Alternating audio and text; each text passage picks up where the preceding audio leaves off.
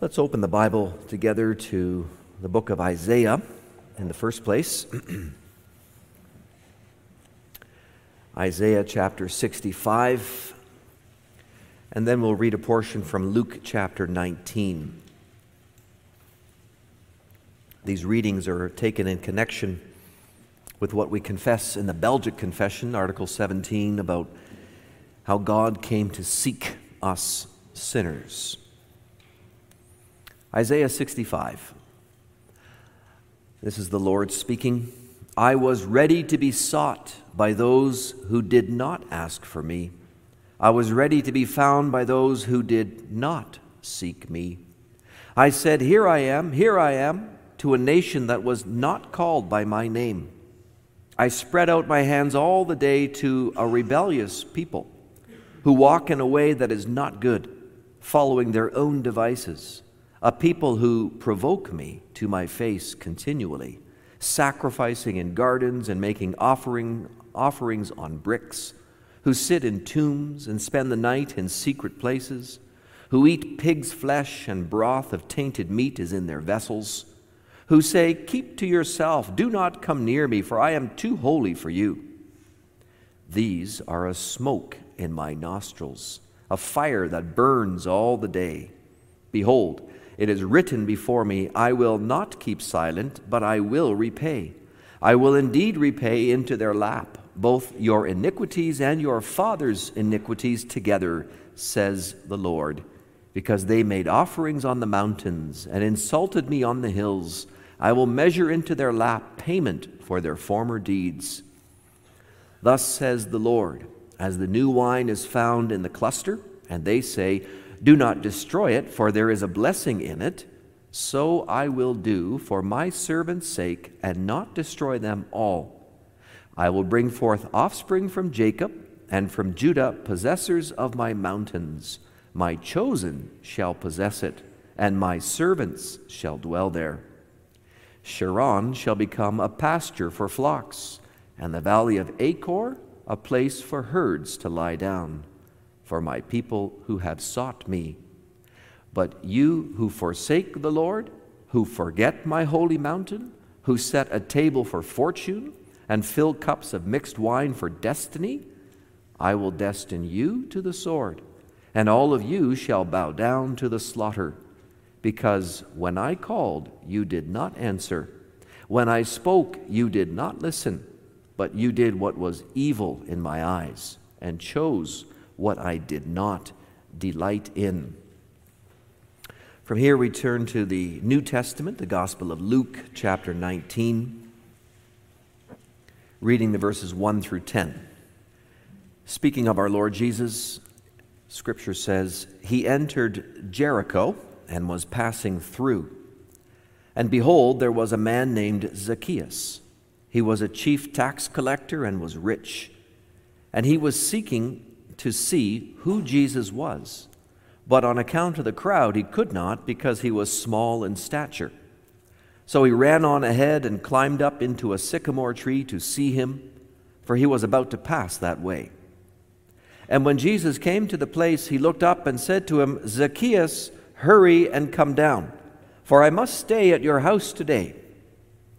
So he hurried and came down and received him joyfully. And when they saw it, they all grumbled. He has gone in to be the guest of a man who was a sinner. And Zacchaeus stood and said to the Lord, Behold, Lord, the half of my goods I give to the poor. And if I have defrauded anyone of anything, I restore it fourfold. And Jesus said to him, Today salvation has come to this house, since he also is a son of Abraham. For the Son of Man came to seek and to save the lost. I invite you to turn with me in the book of praise to page 505, where we have the church's confession, Article 17 of the Belgic, concerning the rescue of fallen man. Article 17. We believe that when He, and that's the Lord, when he saw that man had thus plunged himself into physical and spiritual death, and made himself completely miserable, our gracious God, in his marvelous wisdom and goodness, set out to seek man when he, trembling, fled from him. He comforted him with the promise that he would give him his son, born of woman, to crush the head of the serpent and to make man blessed. That's our confession, based, of course, on the Word of God. Brothers and sisters in our Lord Jesus Christ, ever since Article 14 of the Belgic, we've been dealing with our great human problem. You could call it a crisis. It's the crisis of sin. Man's very deliberate, voluntary act of rebellion brought the entire human family into condemnation under God's wrath. It brought us corruption. So sin is in us, it influences us, it corrupts us. We confess this in Article 15 that the crisis is so deep and so pervasive that sin continually streams forth from our sinful hearts our whole life long. Our thoughts, our, our, our words, our actions. So we've been really seeing the great need. We are sinners who need salvation. Then in Article 16, we came to see that God has a plan to save us. The plan of election, it's called. Before the world was created, God mapped out what he would do for his rebellious creatures, how he would come to their aid. And now in Article 17, we confess how God puts that plan into place, into action. So, from the need for salvation to the plan of salvation, we now come to the promise of salvation given to sinful mankind. Article 17 starts off starts us off on the course of God's intervention into our mess, the things that God has done in order to rescue us. And so I bring you this word of God under this theme. The God of grace sets out to rescue rebellious man. The God of grace sets out to rescue rebellious man. We will see that he is the God who seeks and he is the God who comforts. Well, Article 17 summarizes the ugly circumstances that we're in in its opening sentence. We believe that when the Lord says that man thus plunged himself into physical and spiritual death and made himself completely miserable that's just pulling together the things we've confessed in Articles 14 and 15. We are, we humans are by nature in this state of misery. And we have only ourselves to blame. It's, it's we who plunged ourselves into this circumstance. And the result of our actions is that we have made ourselves completely miserable, we confess. And you might recall that word misery or miserable, misery from the Heidelberg Catechism, Lord's Days 1 and 2, where we confess how great my sins and misery are. So it's not just that we're corrupt, it's not just that we're rebellious, that too, but in all of that, we are actually miserable. What does that mean? Well, I think we probably have a sense of it Misery is to feel terrible. If you are sick in your bed for days in a row, you feel miserable. We might feel miserable in other situations, like if a relationship has just broken up and your heart is broken, or if you've lost someone dear to you. And yet, the misery that our confession is talking about, that the Bible is talking about, is far, far worse. It's more profound. It, it's a feeling of guilt, of grief, of turmoil, and not just feelings, but it's, it's the reality because our relationship that we had with God, this good and wholesome and loving relationship that He had with us, it's been broken. And in its place, there's no longer any love from God toward us, it's just wrath from God toward us. Like we saw this morning, we are miserable in our state of condemnation. By nature, we are condemned criminals on death row, waiting only for our final end to come. That's how we go through life without God, just by nature.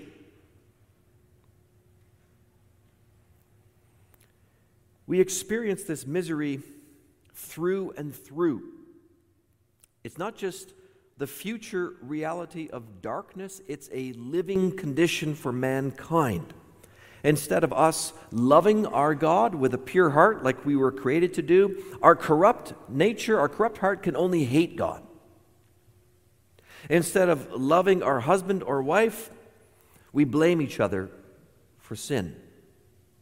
Instead of loving our neighbor, we selfishly love only ourselves and at the expense of our neighbor. These are things that, we, that are part of our corrupt nature.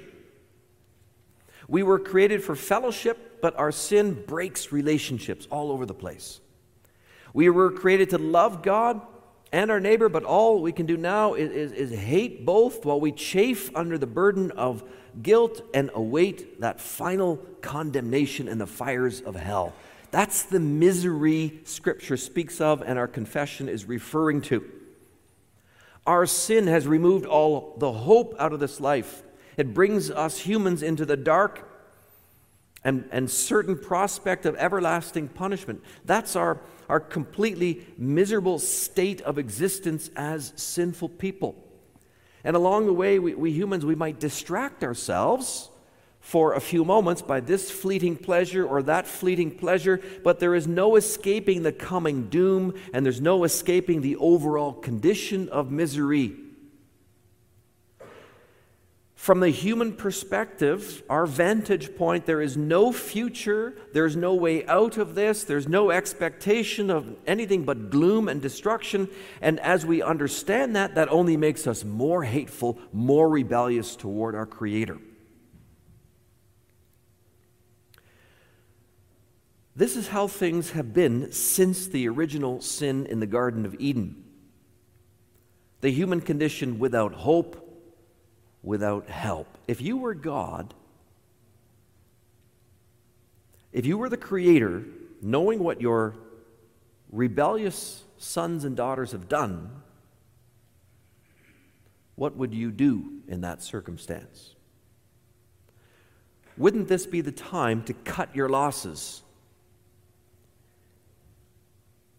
Think of a parallel situation. If you had a child who was nothing but ungrateful, who did nothing but hate you, who walked away from you, joined forces with your arch enemy to oppose you, to actually rebel and stand against you, what would you do?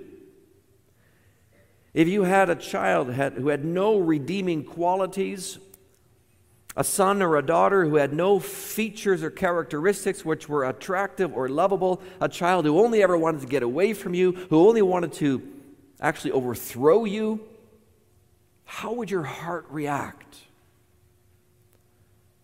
How would God react? Would it not have been normal for the sinless, majestic, holy, awesome Creator to simply execute the judgment that was right and proper?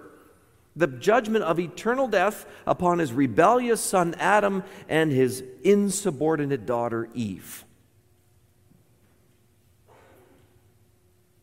And yet, God surprises.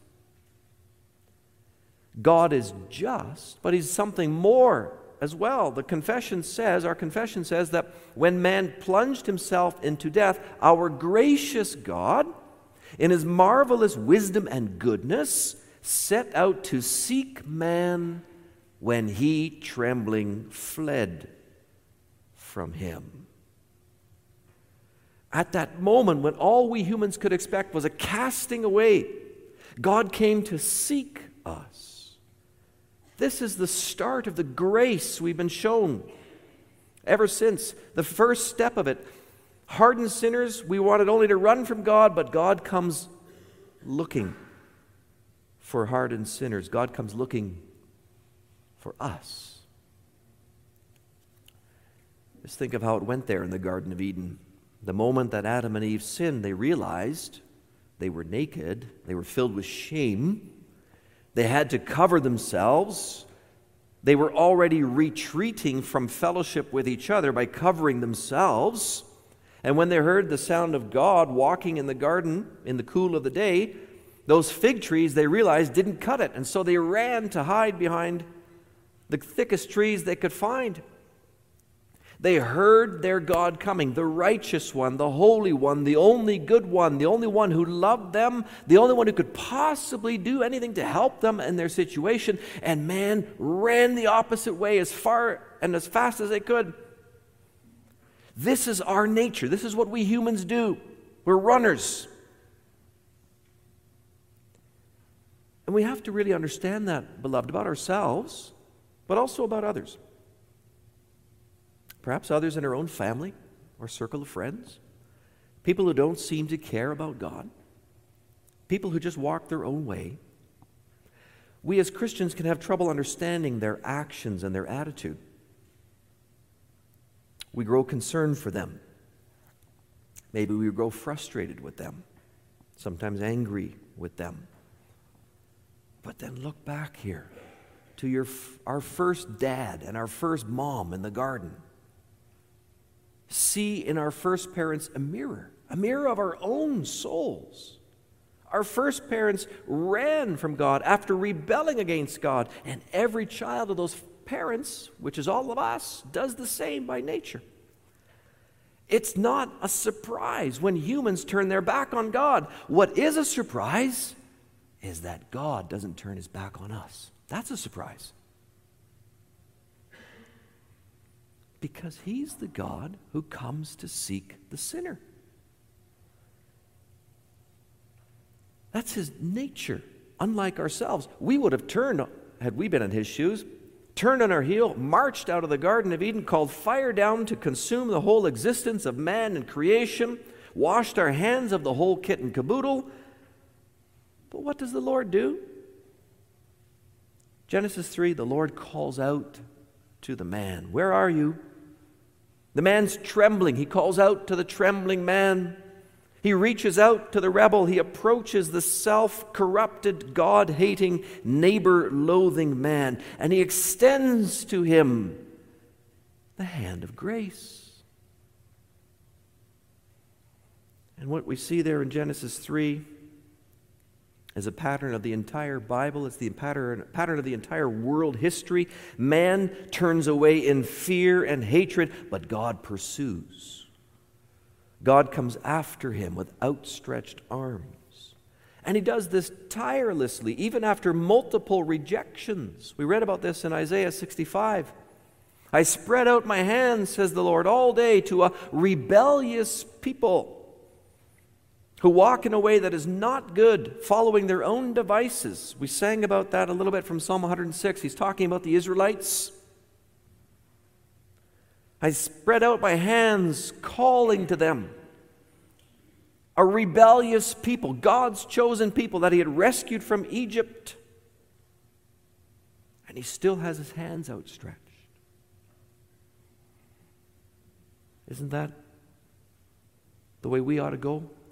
with those we know rebellious sons, daughters, parents, relatives, friends, not condoning, not compromising, but nevertheless holding out the hands of forgiveness and love, calling them to repent and join us with our Heavenly Father, just as He held out our, His hands to us, calling us to believe and repent.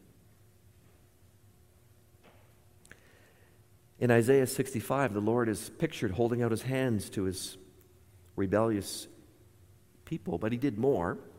Isaiah says a little bit later, I was ready to be sought by those who did not ask for me. Think about that.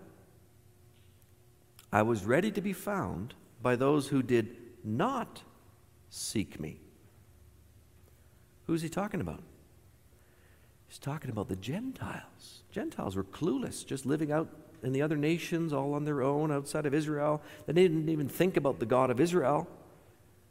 And the Lord says, I was ready, I am ready to be sought by those lost Gentiles. And that's been happening ever since the day of Pentecost. We're, we're fruits of that, aren't we? We're the lost Gentiles. So, whether it's Jew or Gentile, whether it's covenant child or, co- or non covenant child, God is this way. He goes out to seek the active rebels. Isn't that what the Son of God did too, coming to the earth? We read about that from Luke 19, walking through Jericho. Jesus stops below a tree, a sycamore tree. And there's a man in that tree. Never met this man before. But the Lord knows this man. And he knows what he needs. He says to him, Zacchaeus, he has his name in mind. Zacchaeus, hurry and come down, for I must stay at your house today. Zacchaeus, the thieving tax collector, Zacchaeus, the sinner, did not know he needed salvation, did not know he was being sought. He's Isaiah 65 being fulfilled. But along comes the Savior to seek him, to call him out of his sin, to call him out of his rebellion, to call him out of his tree and into the family of God. God the Son came to implement that eternal plan of God by seeking the elect, lost souls who were without hope in the world. That's how Luke ends the text in Luke 19. The Son of Man came to seek and to save what was lost. That's what he does. Is that not amazing?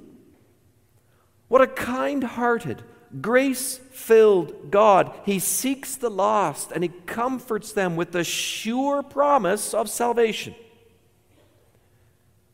For that's the other thing Article 17 brings out, and it's the second major verb used to describe God's action toward man.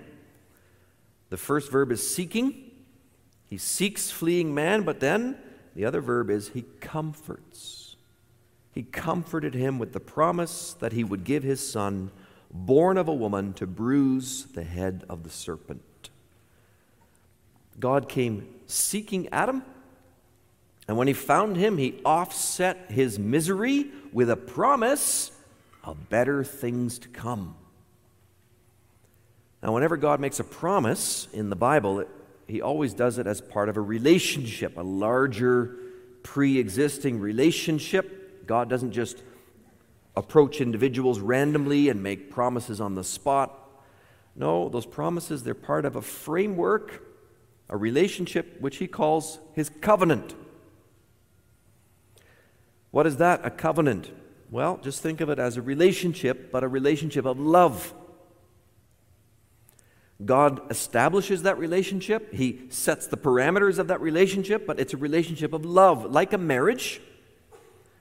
God extends promises to his people. He calls his people his bride. And then he has his people make promises to him, promises to trust and obey him as their husband. There are then promises from God and from his people, from both parties, and both end up having these obligations toward each other. That's how a covenant works. Just think of marriage and the marriage vows that husband and wife make. So, in God's covenant, there are blessings to be enjoyed, but if you break the covenant, there's also punishments for that. That's how God set things up in the Garden of Eden at creation. He promised Adam to continue blessing him with life with fellowship. And on the other hand, if Adam and Eve were, uh, ate from that tree that they were forbidden to eat, then they would be punished. They were obligated to trust God by eating from every other tree, but not that one. So, when it was that Adam and Eve rebelled against God, they and, and we, the human race with them, we broke that sweet covenant. We violated our obligations. We, we committed adultery against our husband. And that incurred true guilt, brought down the curse of God against us.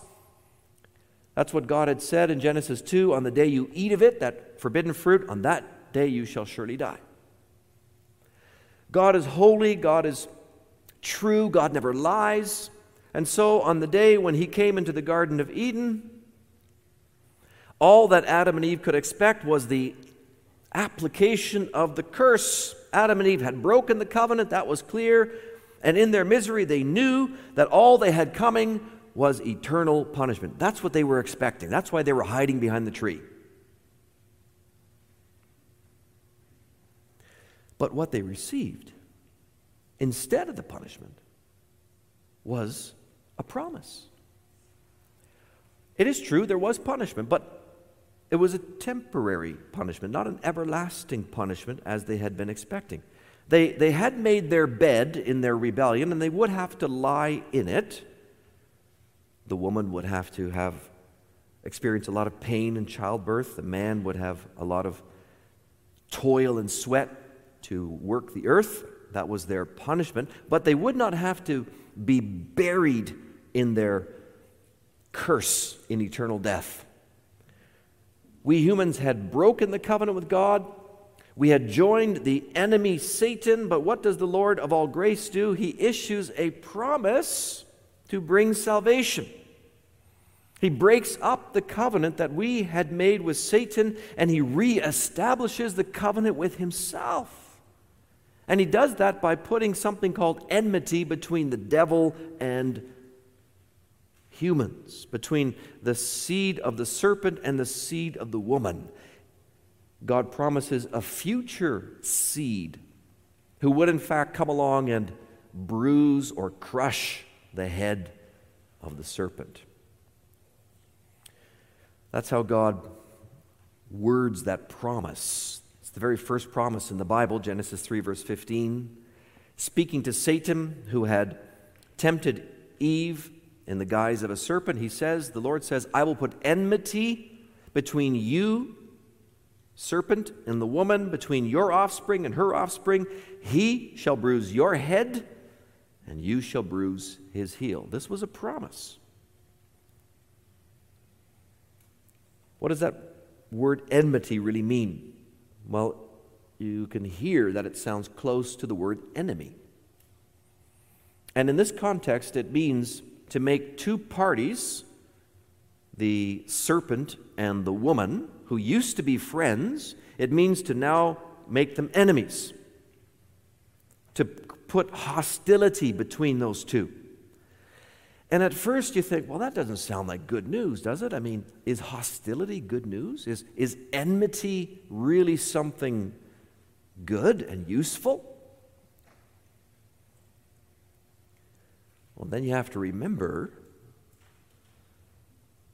our miserable situation and how it was triggered by Satan's temptation, and that our continuing misery is on account of being friends with or in covenant with the devil. And the devil, brothers and sisters, is one friend nobody needs. If you are a friend with Satan, that means you are an enemy with God. You cannot have it any other way because Satan is an archenemy of God. So if you're, if you're on Satan's side, you're not on God's side. And that means if you're not on God's side, there's only eternal damnation. Satan is no friend at all. He's an enemy who disguises himself as a friend, who pried us away from the love of God into his dark filled, hate filled world. What we need is to break away from the devil. We need to have the relationship with Satan severed, cut. And that's what the Lord does with Genesis 3, verse 15. That, that first promise I will put enmity, I'm going to cut the bond between you and the devil. I'm going to separate the devil from you. And that is nothing but grace. For breaking up that demonic covenant means that the Lord re extends his covenant with us, his covenant of grace now with us. After seeking out rebellious man, God promises a solution to his rebellion. The solution is enmity with the devil and a renewed friendship with the Maker. And that's what we as Christians, that's the position we're in. And it's, it's a fine line to walk, isn't it? To observe and, and experience and live out the enmity with Satan and Satan's followers, so all the unbelievers. There's enmity between us and them. And at the same time, shining the light of the gospel into their lives, into the lives of human followers of the devil. Satan's kingdom in this world is anti God, it's an anti Christian mindset. It's got a please yourself attitude. And, and as we live in this world, part of our sinful heart will always be attracted to the way of sin, to Satan's domain. Part of us will be drawn to the way the world thinks, drawn to the way the world parties, drawn to the way the world lives. But lest we get tempted, let's remember the misery of being part of and aligned with Satan's kingdom. Being in covenant with Satan, let's remember the, the miserable condition that we were in. And then let's also recall the blessing of the separation, the blessing of the enmity. This line of separation between darkness and light, unbeliever and believer.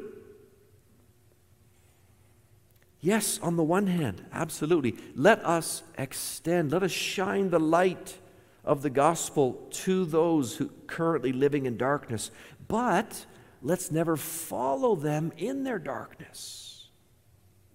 That is the, the line that we have to walk. We must never become friends with the world in the sense of partners with the world because the world's in rebellion against God. But we must show those who are in the world, show them the way out. We must show them the grace and the love of, of the Lord God and explain to them the free promise of salvation, of forgiveness of sins in Jesus Christ. It's, it's offered to them just as it was offered to us. We have to remember it's only in Christ that anyone is saved. That's what our confession also stresses. The fulfillment of this first promise, it came in the Lord Jesus, Son of God. He would be the one to, to crush the head of the devil.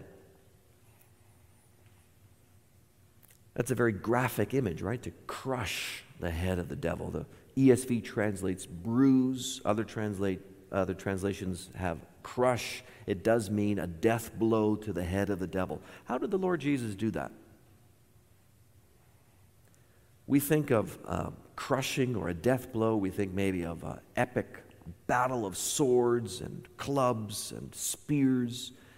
Did Jesus perhaps have one of those battles with Satan, or did he go after him with his bare hands and have a bare knuckle fight?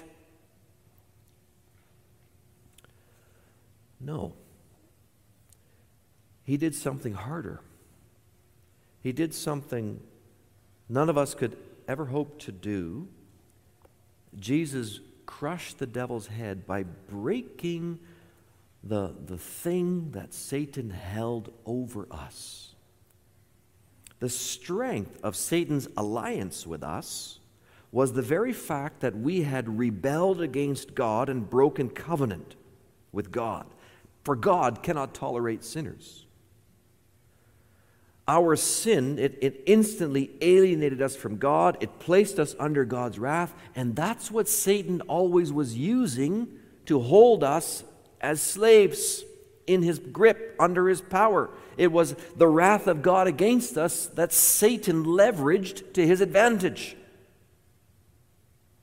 God had said he would punish us for sinning, and Satan was determined to hold God to his word. That's why the word Satan means accuser. In Scripture, he's constantly presented as the accuser of God's people, coming to God in heaven, accusing God's people of their sin, their rebellion, and saying, God, you've got to hold them to account. God had said that we must die, and so there must be death. And so long as that reality was in place, we humans, we were out of God's favor. We were then sinners, enslaved to the devil. That was Satan's hold. That was Satan's power. That was the unbreakable chain in which we were held. And Satan was counting on that. But what Satan was not counting on was the mercy of God. For this God, who is so just, is also so merciful. He seeks and he saves the rebels. He's the one who comforts rebels by promising to satisfy his very own justice with one mighty substitute for sinful man, his only begotten Son. He promises to our first father, Adam, you will not have to somehow pay this awful price for your rebellion. I will pay it for you in my Son. I will send him to earth to be born out of your line. He will come as the last Adam, and he will break the stranglehold of Satan over you. He will turn things around and bring you salvation. He will offer to me the perfect obedience to my law that you did not offer, and He will suffer for your sake the full penalty of my wrath, so that I will no longer be angry with you, that my justice will be satisfied, and then the devil will have no claim over you any longer. Then we will be transferred, as we saw this morning, from the kingdom of death the, the realm or the state of condemnation to the kingdom of light, the state of justification, of pardon. You know, there are times when we are deeply concerned about somebody we love because of their sin. We may even have in our own uh, life a deep rooted sin.